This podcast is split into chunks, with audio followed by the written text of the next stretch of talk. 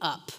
And it tells the story of 78 year old Carl Fredricksen meeting eight year old wilderness explorer Russell.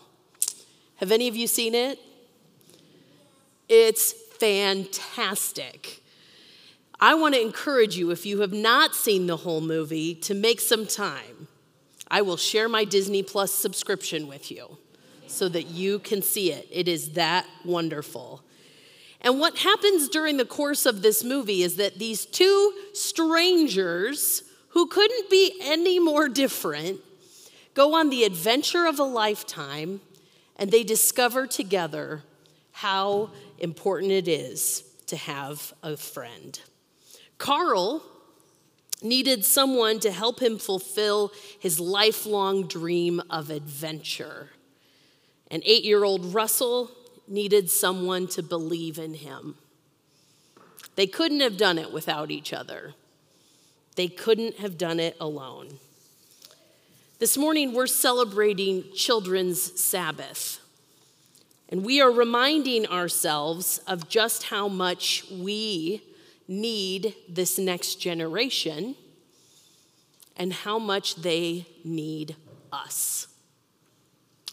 This week, I spent some time thinking about the adults in my life, the adults who helped me as I was growing up. And I immediately thought of our neighbors, Kay and Ron. They lived just up the street from us. They were very good friends with my parents. And uh, they kind of became like a third set of grandparents for my brother and I.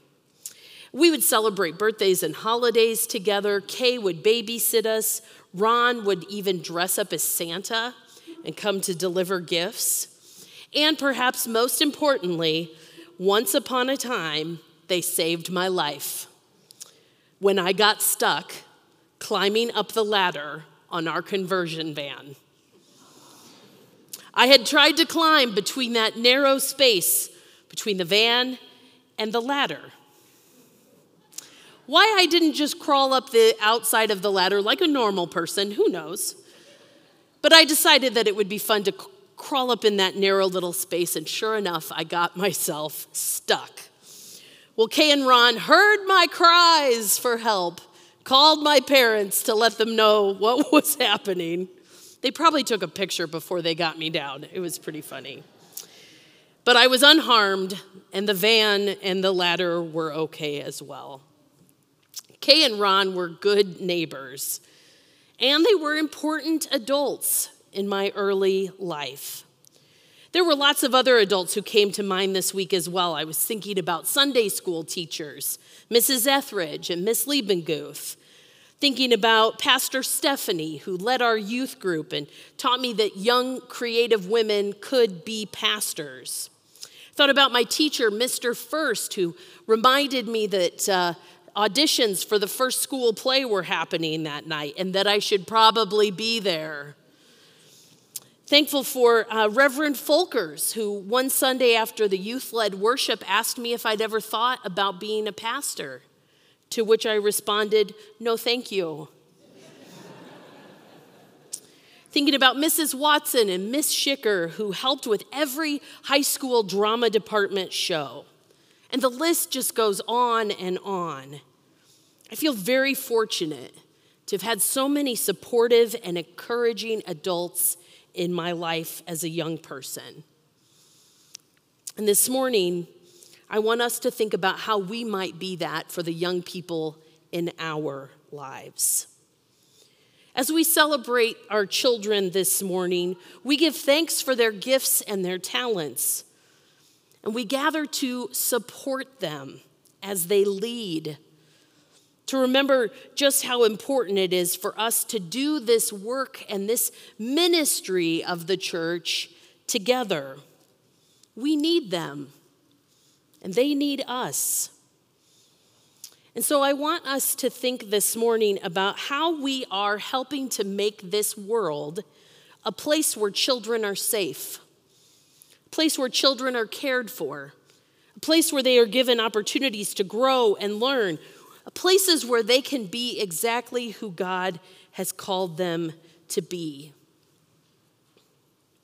That movie, Up, illustrates what can happen when we build those connections and those relationships with one another. And so I encourage you to take some time in these morning hours to think about who has shaped your life and whose life you might help shape. In our United Methodist social principles, which is a big way of saying what we believe about how we are going to live in the world as United Methodists, we say this about our commitment to children. Adults and society in general have special obligations to children because all children have the right to quality education, food, shelter, clothing, health care, and emotional well being. And these rights are theirs regardless of actions or inactions of their parents or guardians. In particular, children must be protected from all forms of exploitation and abuse.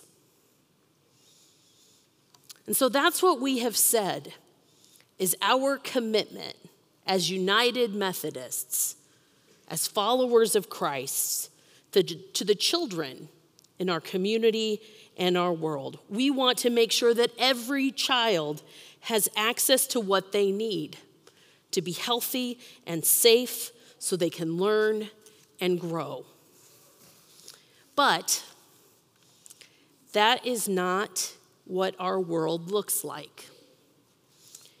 In fact, the Children's Defense Fund, which is a nonprofit that works to advocate for children, they've been doing this work for more than 35 years. They've gathered some statistics about what's happening for children in the US, and I want to share those with you. According to their research, there are 10.5 million children in the US that are living in poverty. There are more than 10.7 million children who are food insecure, which means that they live in a household where not everyone has enough to eat. And there are 4.4 million children under the age of 19 who do not have any form of health insurance. They also looked at the 2017 2018 school year. And during that school year, there were 1.5 million children enrolled in public schools who had experienced homelessness during that school year.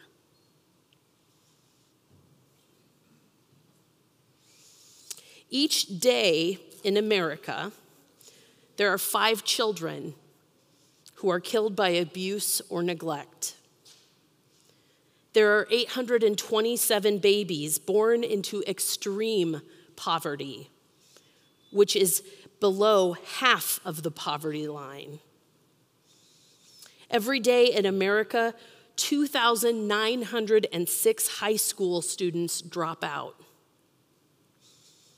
And every day in America, there are 46 children or teens who are injured by a gun. That's every single day in America. I find those numbers heartbreaking because every one of those children has the right to food, shelter, clothing, health care, quality education, emotional well being. And those are their rights, regardless of the actions or inactions of their parents or guardians. And so when I hear those numbers, I'm reminded that we have work to do. We have work to do on behalf of our children. Our children need our help, they need our support, they need our advocacy to make sure that they can thrive and become the young people God has called and created them to be. Now, there are some bright spots. I think that one of the most wonderful things that happens here at St. Paul's is our diaper pantry. Just a couple weeks ago, we had dozens of you gathered in Fellowship Hall, all ages, children, youth, and adults, gathered there to wrap thousands of diapers so that they could be distributed to our neighbors in Sarpy County. And I've got to tell you, it was the most joyful Sunday morning work project I've ever seen. Everyone was contributing, everyone was having a great time because everyone knew what a difference it would make. I'm also inspired by our missions committee here and the work that they have done to connect our congregation with organizations like Foster Love the Tri City Food Pantry, the Pearl Food Pantry, Habitat for Humanity, One World Community Health Centers, Lift Up Sarpy County. These are organizations that are right here in our neighborhood, and they are helping to meet real needs for families and children. And we get to help them do that good work. And so I want us to stay committed to that work in the world. So that when we see those opportunities, when we read about them or, or hear Ed do an amazing skit about them, that we are ready to respond with generosity and compassion. It doesn't matter if the right kid gets it, it matters that a kid gets it. And so we do it with generosity, with love, and compassion. I also want to celebrate all of you who are in our communities making a difference, mentoring and leading and supporting our young people. Many of you are teammates, mentors. And so you're entering schools and you're meeting with a student one on one and you're listening to their life and you're reminding them that they have one more adult who is in their corner, who will be there for them. Some of you do big brothers, big sisters. Some of you are here at the church. You're upstairs with me leading Sunday school and Club 456 and play and worship. You're in the nursery creating a safe space for our youngest members. You're in the youth room making sure that our youth have adults in their lives who support them and encourage them. You're helping with confirmation, even mentoring a young person moving through that process. And those kinds of relationships, they matter. They make a world of difference. And so we've got a good start, right? We're doing some really good things, but we are not done. These numbers tell us that there are children in our community who do not yet have what they need.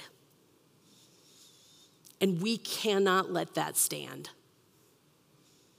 If we want to lift up and bless the next generation, it means making sure that the number of children living in poverty and at risk of hunger that that number decreases instead of increases. It means making sure that children have access to health care and education at every stage of their lives. It means making sure that they have safe, affordable housing and that we put policies in place that keep them safe from violence. We need this next generation, and they need us. So may we lift them up. May we offer them our blessing. And may we commit ourselves to continue working on their behalf. May we be a blessing to them because they are such a blessing to us.